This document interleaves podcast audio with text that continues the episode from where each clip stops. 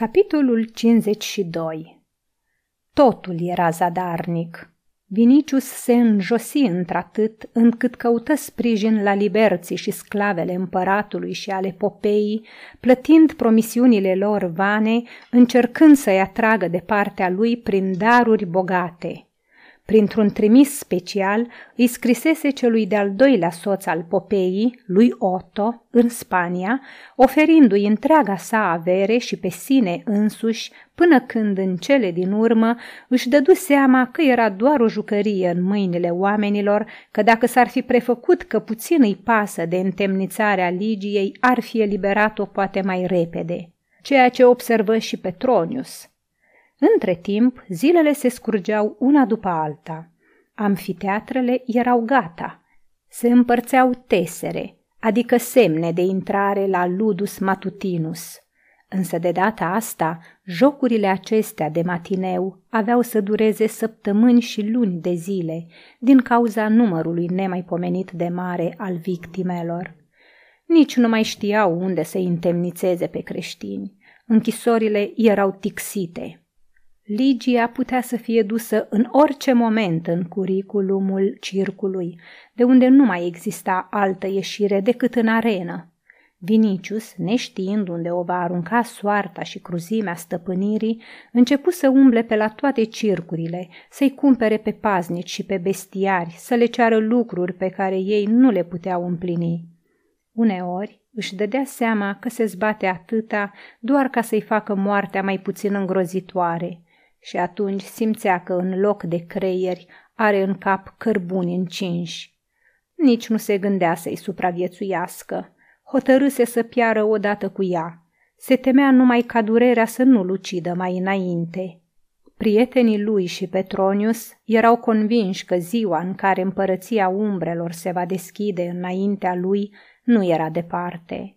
Fața lui Vinicius se făcuse cenușie, ca măștile de ceară ținute în lararii. I se întipărise pe chip uimirea, de parcă n-ar fi înțeles ce se întâmplă. Când cineva îi vorbea, își ducea mâinile la tâmple cu o mișcare mecanică și se uita speriat, năuc, nedumerit, la interlocutor. Nopțile și le petrecea împreună cu Ursus, în închisoare, la ușa Ligiei, iar dacă ea îi poruncea să plece și să se odihnească, se întorcea la Petronius și se plimba prin atrium până dimineața. Într-o noapte se duse să-l caute pe Petru. Creștinii, dintre care nu mai rămăseseră decât puțini, îl ascundeau acum cu grijă, ferindu-se chiar și unii de alții, pentru ca vreunul mai slab de duh să nu-l trădeze fără să vrea sau întradins. În învolburarea evenimentelor, Vinicius, preocupat numai de intervențiile pentru salvarea Ligiei, îl pierduse din ochi pe apostol. De la botezul său nu-l mai întâlnise decât odată, înainte de începerea prigoanei. Se duse la săpătorul în coliba căruia fusese botezat și află de la acesta că într-o vie de lângă porta Salaria, proprietatea lui Cornelius Pudens, va avea loc o adunare a creștinilor. Săpătorul se oferi să-l conducă pe Vinicius, asigurându-l că îl va găsi acolo pe Petru. Pe înserate porniră și ieșind dincolo de ziduri, o apucară pe niște văi pe care creștea trestia și ajunseră la o vie așezată într-un loc sălbatic și ferit. Adunarea se ținea în șopronul în care de obicei se zdrobeau strugurii. Apropiindu-se, urechile lui Vinicius prinseră rumoarea rugăciunii, apoi, după ce intră înăuntru, zări la lumina palidă a felinarelor câteva zeci de oameni îngenunchiați și cufundați în rugăciune. Rosteau un fel de litanie. Vocile bărbătești și femeiești repetau mereu, Cristoase, îndură-te! În vocile acestea vibrau o tristețe și o durere sfâșietoare – Petru era acolo, în față de tot, îngenunchiat înaintea unei cruci de lemn bătută în peretele șopronului, se ruga. Vinicius îl recunoscu de departe, după părul lui alb și mâinile ridicate spre cer. Primul gând al tânărului patrician fu să treacă printre oameni, să se arunce la picioarele apostolului și să strige, Salvează-mă! Însă Fie solemnitatea rugăciunii, fie slăbiciunea, îi îndoi genunchii și căzând la pământ, la intrare, începu să repete și el, gemând și cu mâinile strâns împreunate, Cristoase, îndură-te. Dacă ar fi fost cât de cât lucid, ar fi înțeles că nu numai el și-a adus aici durerea, tristețea și teama. În toată adunarea nu era un singur suflet de om care să nu fi pierdut ființe dragi. Cei mai zeloși și cei mai plini de curaj dintre adepți erau întemnițați și cu fiecare clipă se răspândeau noi vești despre înjosirile și chinurile la care erau supuși la închisori. Nenorocirea întrecuse toate presupunerile, rămăsese doar pumnul acesta de oameni, iar printre ei nu mai era nicio singură inimă care să nu se clatine în credința ei și să nu se întrebe cu îndoială. Unde-i Hristos? De ce îngăduie ca demonul să devină mai puternic decât Dumnezeu? Vinicius își acoperi fața cu mâinile și se prăbuși la pământ. Deodată îl înconjură liniștea. Părea că teama a înghețat strigătele pe buzele tuturor celor de față. I se părea că trebuie neapărat să se întâmple ceva, că va urma o minune. Era convins că în clipa în care se va ridica și va deschide ochii, va zări o lumină care îi va orbi pe muritori și va auzi o voce care va opri bătaia inimilor. Însă tăcerea continua. În cele din urmă fu întreruptă de un plâns de femeie. Vinicius se ridică și privi uluit înaintea sa. În șopron, în locul luminilor supranaturale, clipeau flăcăruile mici ale felinarelor și luna care pătrundea printr-o spărtură din acoperiș, răspândind o lumină argintie. Oamenii, care stăteau îngenuncheați alături de Vinicius, ridicau în tăcere fețele ude de lacrimi spre cruce.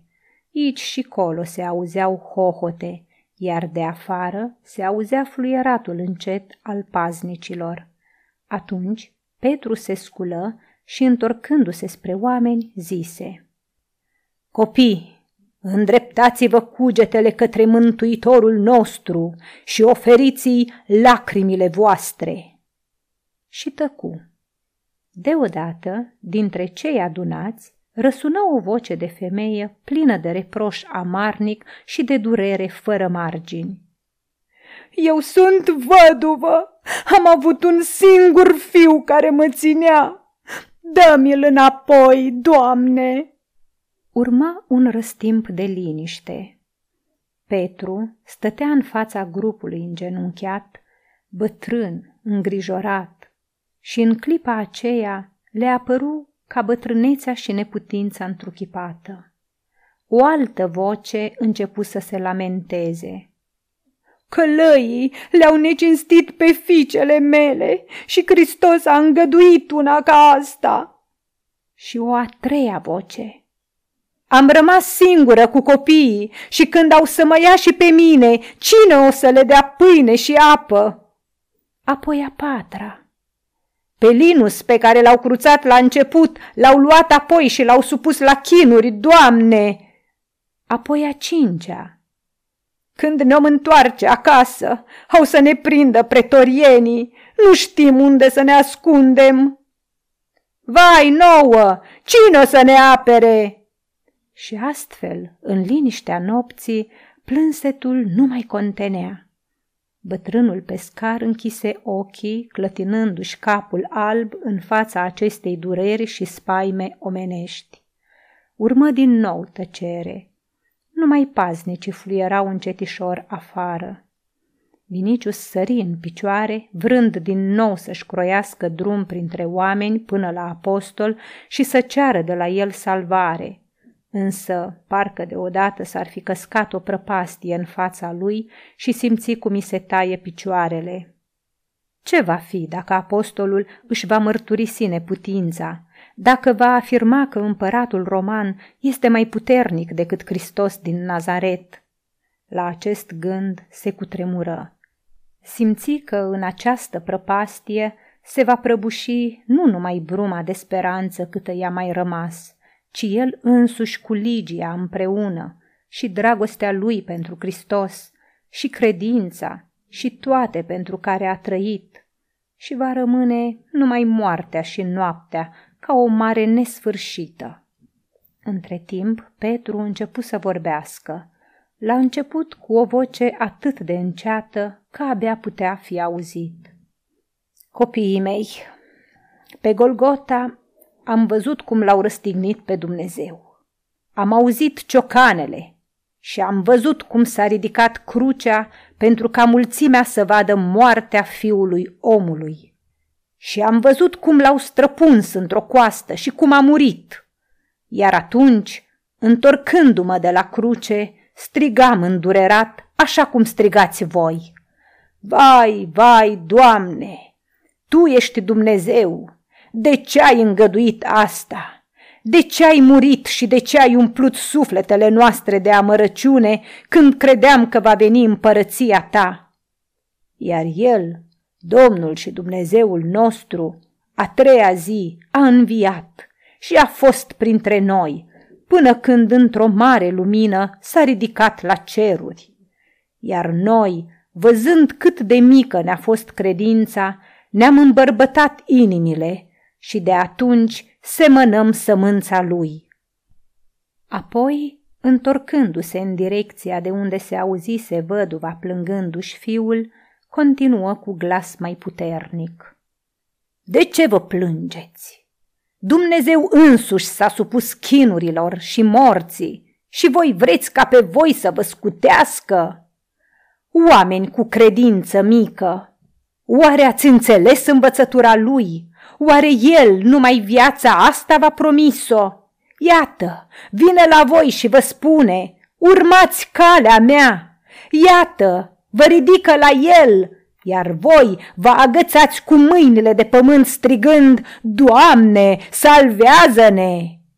Eu sunt un fir de praf în fața lui Dumnezeu, însă față de voi sunt apostolul Domnului și locțiitorul lui, așa că vă spun în numele lui Hristos, nu-i moartea în fața voastră, ci viața, nu chinurile, ci bucurii nemăsurate, nu lacrimi și suspine, ci cântări, nu robie, ci libertate.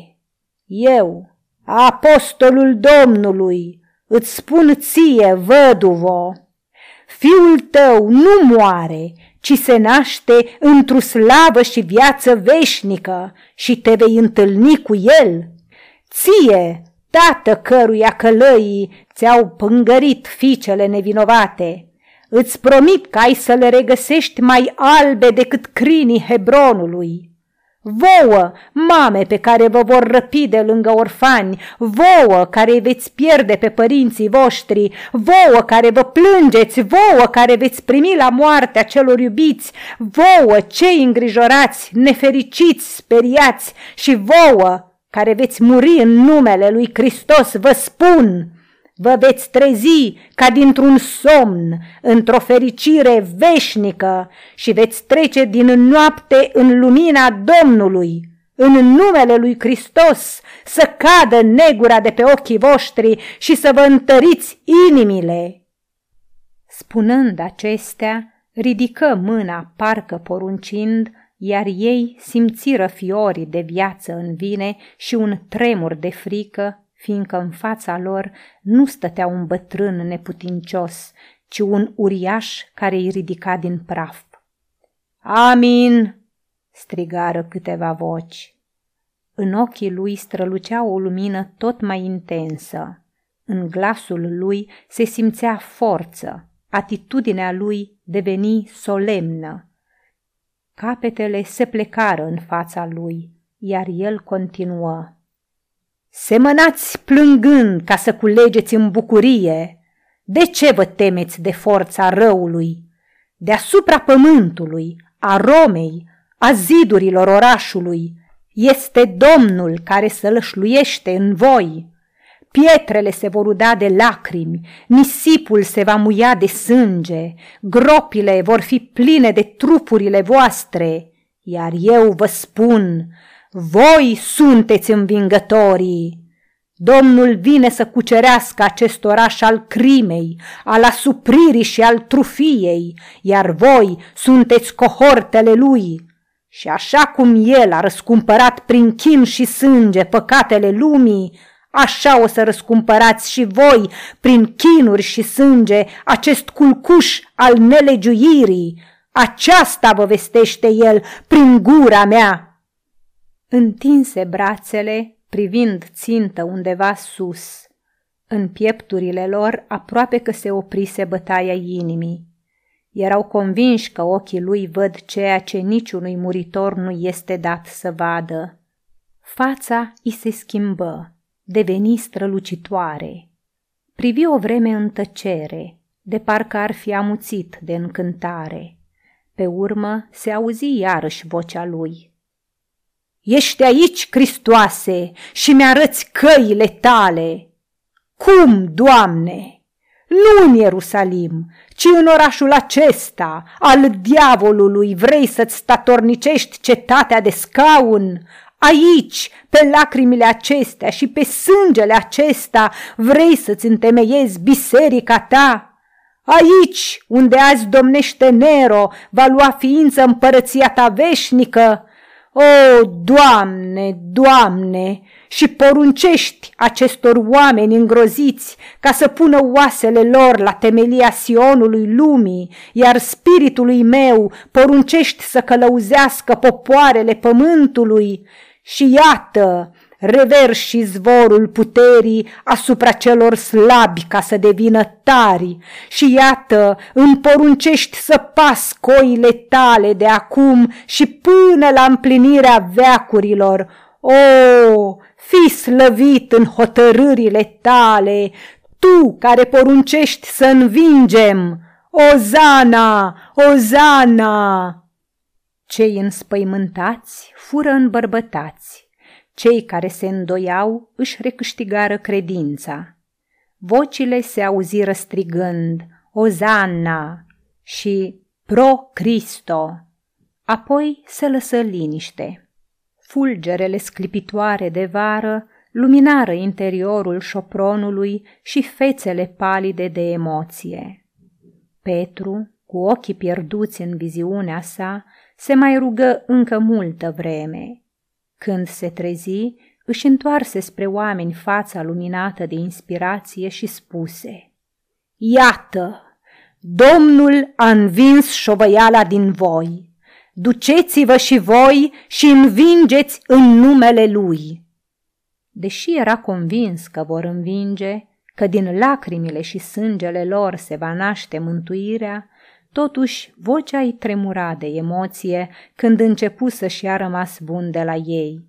Făcând semnul crucii, spuse Acum vă binecuvântez, copiii mei, pentru chinuri, pentru moarte, pentru veșnicie.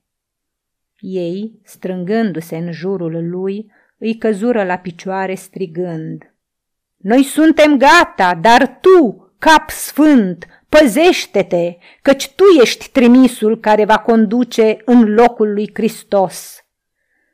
Și spunând așa, se agățară de hainele lui, iar el le puse mâinile pe cap și își luă rămas bun de la fiecare, așa cum și a rămas bun părintele care își trimite copiii într-o călătorie îndepărtată.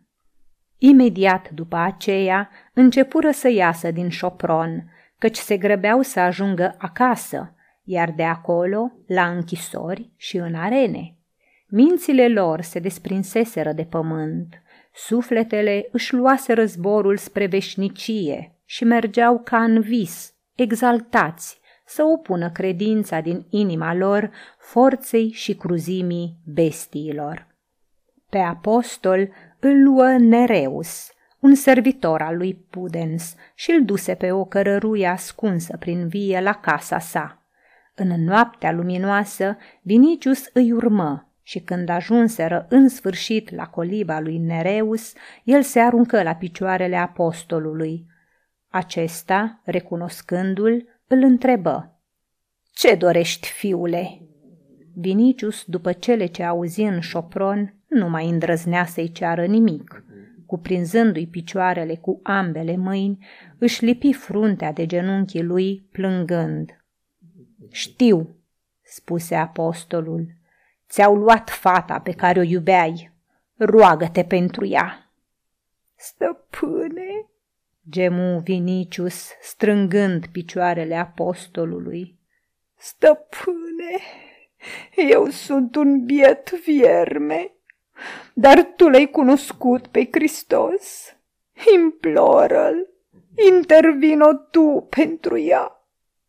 Tremura de durere ca o frunză și se bătea cu fruntea de pământ, deoarece, cunoscând puterea apostolului, știa că numai el singur poate să-i o redea. Petru fu mișcat de durerea lui. Își aminti cum odată Ligia, dojenită de Crispus, se prăbușise tot așa la picioarele lui, cerând îndurare. Își aminti că o ridicase și o îmbărbătase. Acum îl ridică și pe Vinicius. Fiule, spuse el, am să mă rog pentru ea. Însă tu nu uita ce am spus celorlalți oameni care șovăiau că Dumnezeu însuși a trecut prin chinurile răstignirii și nu uita că după viața asta începe alta, veșnică. Știu, am auzit, răspunse Vinicius, palid. Dar vezi, Doamne, nu pot. Dacă e nevoie de sânge, roagă-L pe Hristos să-L ia pe al meu. Eu sunt soldat, să îndoiască, să întreiască chinul hărăzit ei. Am să rezist, dar să o salveze pe ea. E încă un copil, Doamne, iar el e mai puternic decât împăratul, cred asta, mai puternic. Tu însuți țineai la ea. Tu ne-ai binecuvântat. E încă un copil nevinovat. Se aplecă din nou și, lipindu-și fața de genunchii lui Petru, începu să repete. Tu l-ai cunoscut pe Hristos, Doamne, Tu l-ai cunoscut, El are să te asculte, intervino pentru ea. Petru, cu ochii închiși, se ruga stăruitor. Fulgere de vară începură să brăzdeze din nou cerul. La lumina lor, Vinicius stătea cu ochii țintă la buzele apostolului, așteptând de acolo sentința de viață sau de moarte. În liniște se auzeau prepelițele chemându-se printre vii și uruitul surd îndepărtat al norilor plutind peste via Salaria. Vinicius, întrebă apostolul în cele din urmă. Crezi tu oare? Doamne, oare altfel aș fi venit aici? răspunse Vinicius. Atunci să-ți păstrezi credința până la sfârșit, căci credința mișcă și munții din loc. Chiar dacă ai să vezi pe fata aceea sub sabia călăului sau în gura leului și tot să crezi că Hristos poate să o salveze, crede și roagă-te lui, am să mă rog eu împreună cu tine. După aceea, ridicând fața spre cer, spuse tare – Milostivule Hristos, privește la inima aceasta îndurerată și adu-i mângâiere. Hristos, îmblânzește furtuna.